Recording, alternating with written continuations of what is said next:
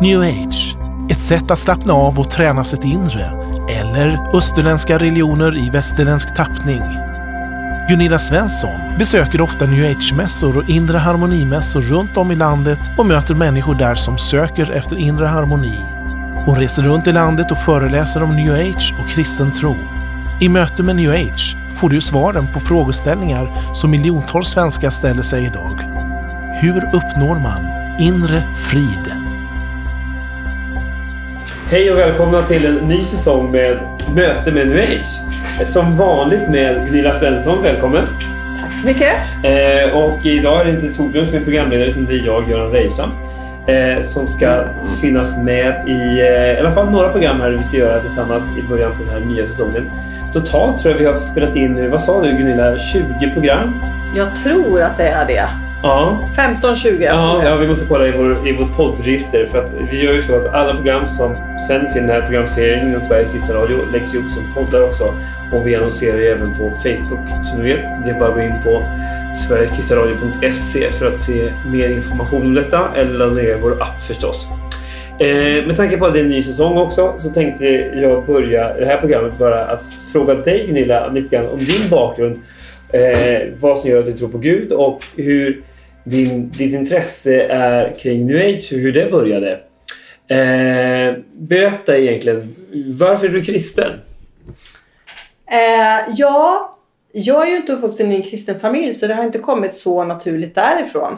Eller en högkyrklig familj kan man kanske säga. Mm, och du kommer ifrån? Jag kommer från Västergötland. Mm, har lite fortfarande brytning på västgötska.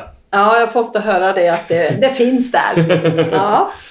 Men eh, det kom en kristen tjej i min klass när jag började gymnasiet som eh, var pingstvän. Mm. Och vi knöt an, för vi gick på samma gymnasie. Liksom. Och hon tog med sig mig till kyrkan och jag tyckte att det var ganska fånigt med pingstkyrkan. Men mm. Eh, fascinerades ändå av det här med, med pingstkyrkan. Så att jag hängde lite där på ungdomssamlingarna och sen så ville jag att hon skulle följa med mig ut. Så vi hade liksom en deal att följde jag med henne till kyrkan så skulle hon följa med mig ut. Mm. Och mamma och pappa var inte jätteförtjusta att jag gick till Pingstkyrkan. För att den hade inte så gott rykte.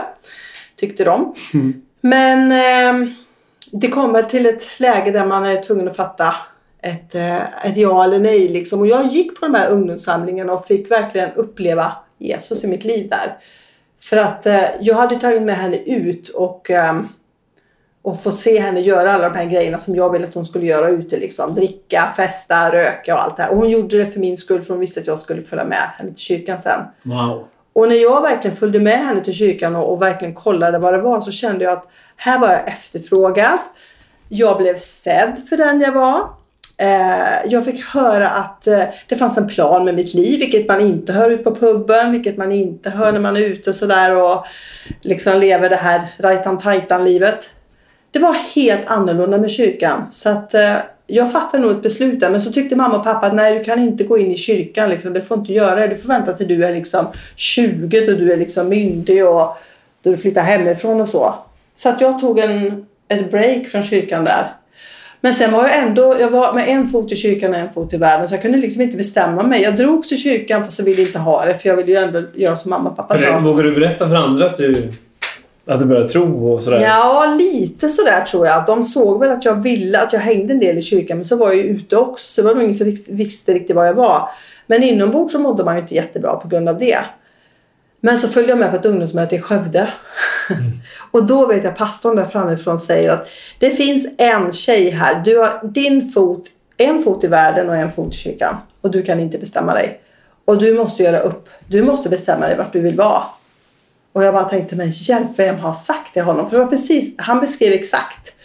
Och jag kände bara att det här, det här är till mig. Så jag gick fram och så sa jag till honom, det är jag, hur visste du? Nej, jag visste inte, sa han. Men jag upplevde att Herren sa det. Att han, han älskar dig igen. Han vill att du ska liksom följa honom och att du behöver ta ett beslut.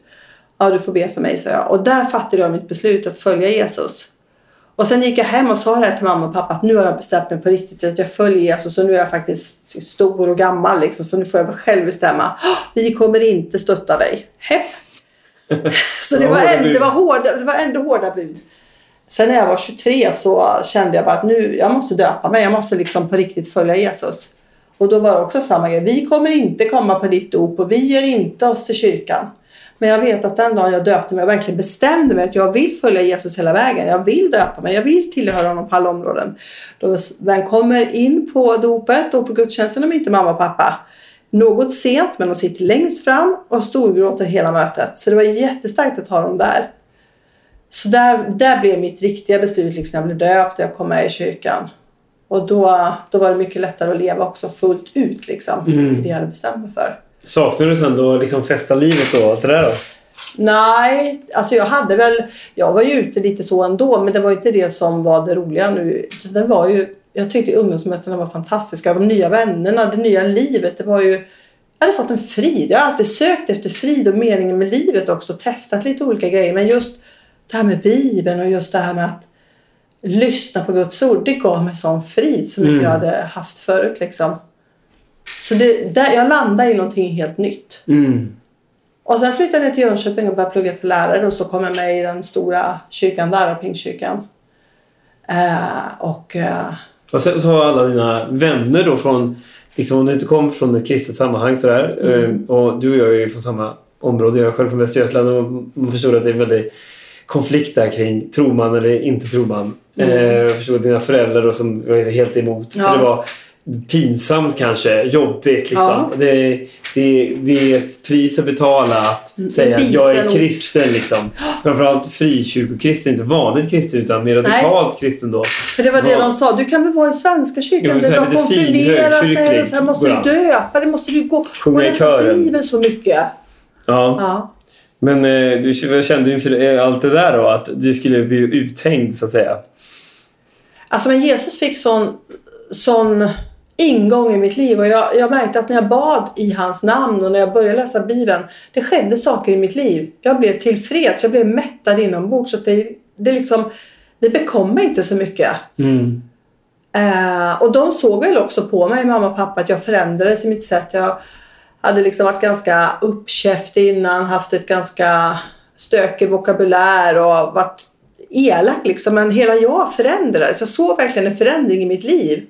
Och det var ju positivt. Mm.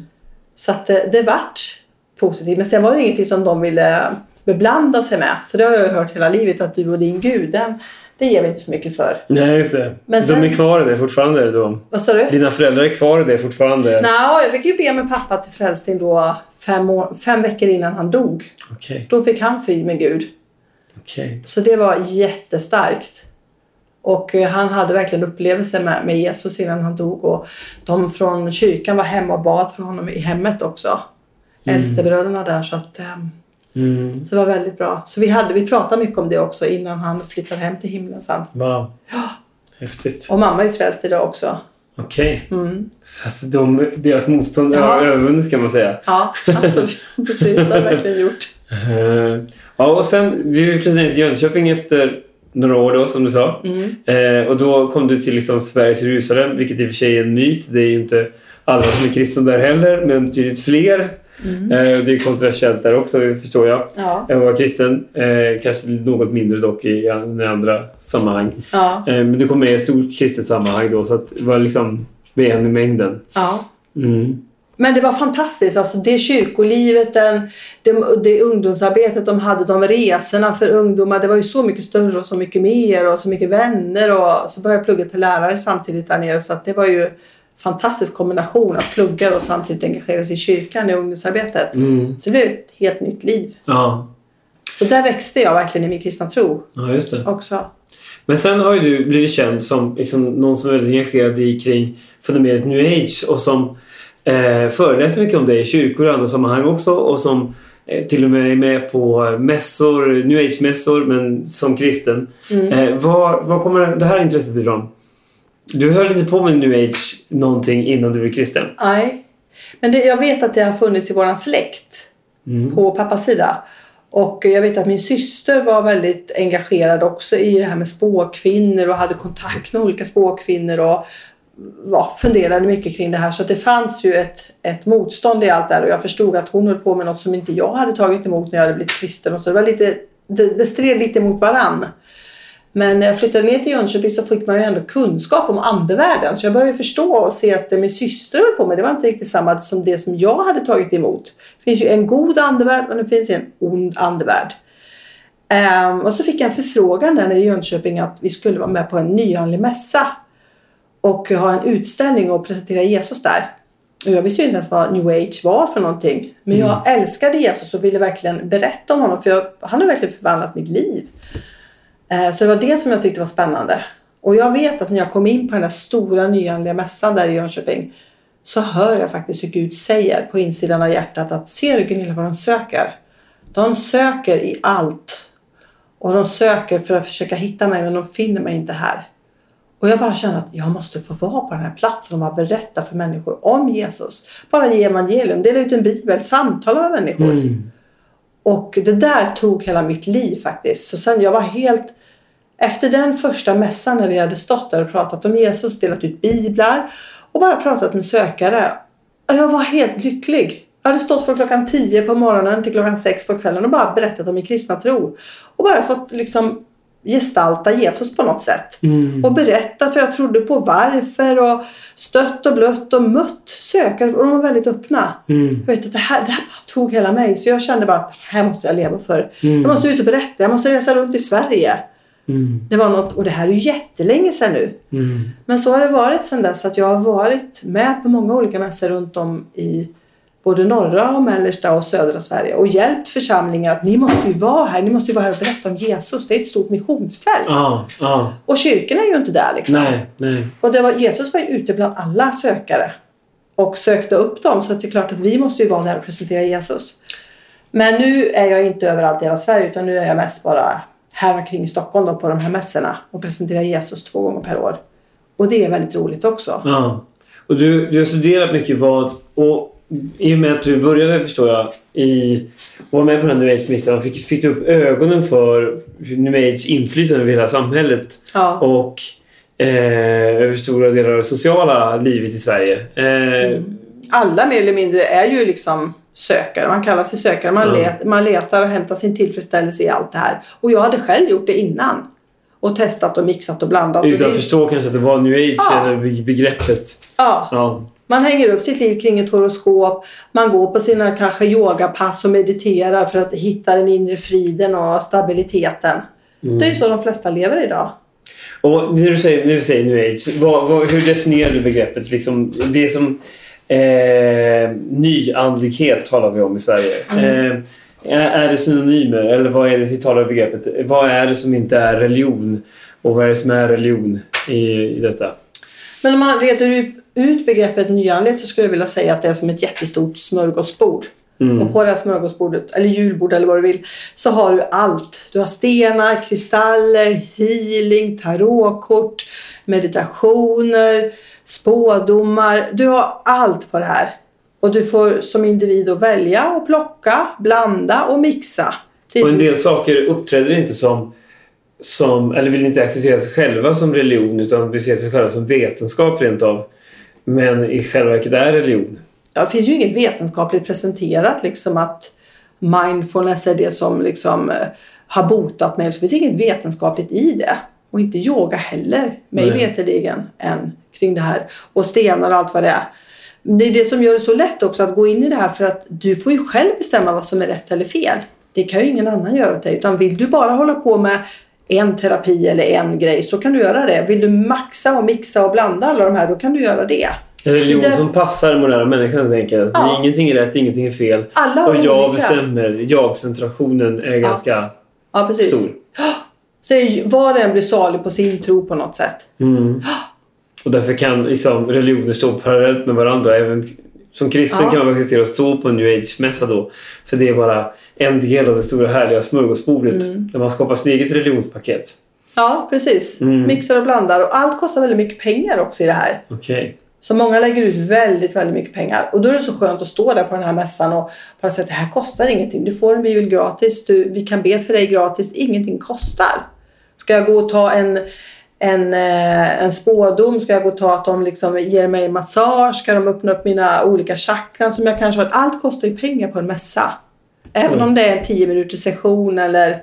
Så det är ingen som gör någonting volontärt för att För att man tror på, av övertygelse av att det här är vägen till Gud eller vägen till frid. Utan allting är kommersialiserat. Ja, fast man säger ju också att det här är en väg till Gud som du kan pröva. Ja. Men då säger Jesus att han är vägen, sanningen och livet. Mm.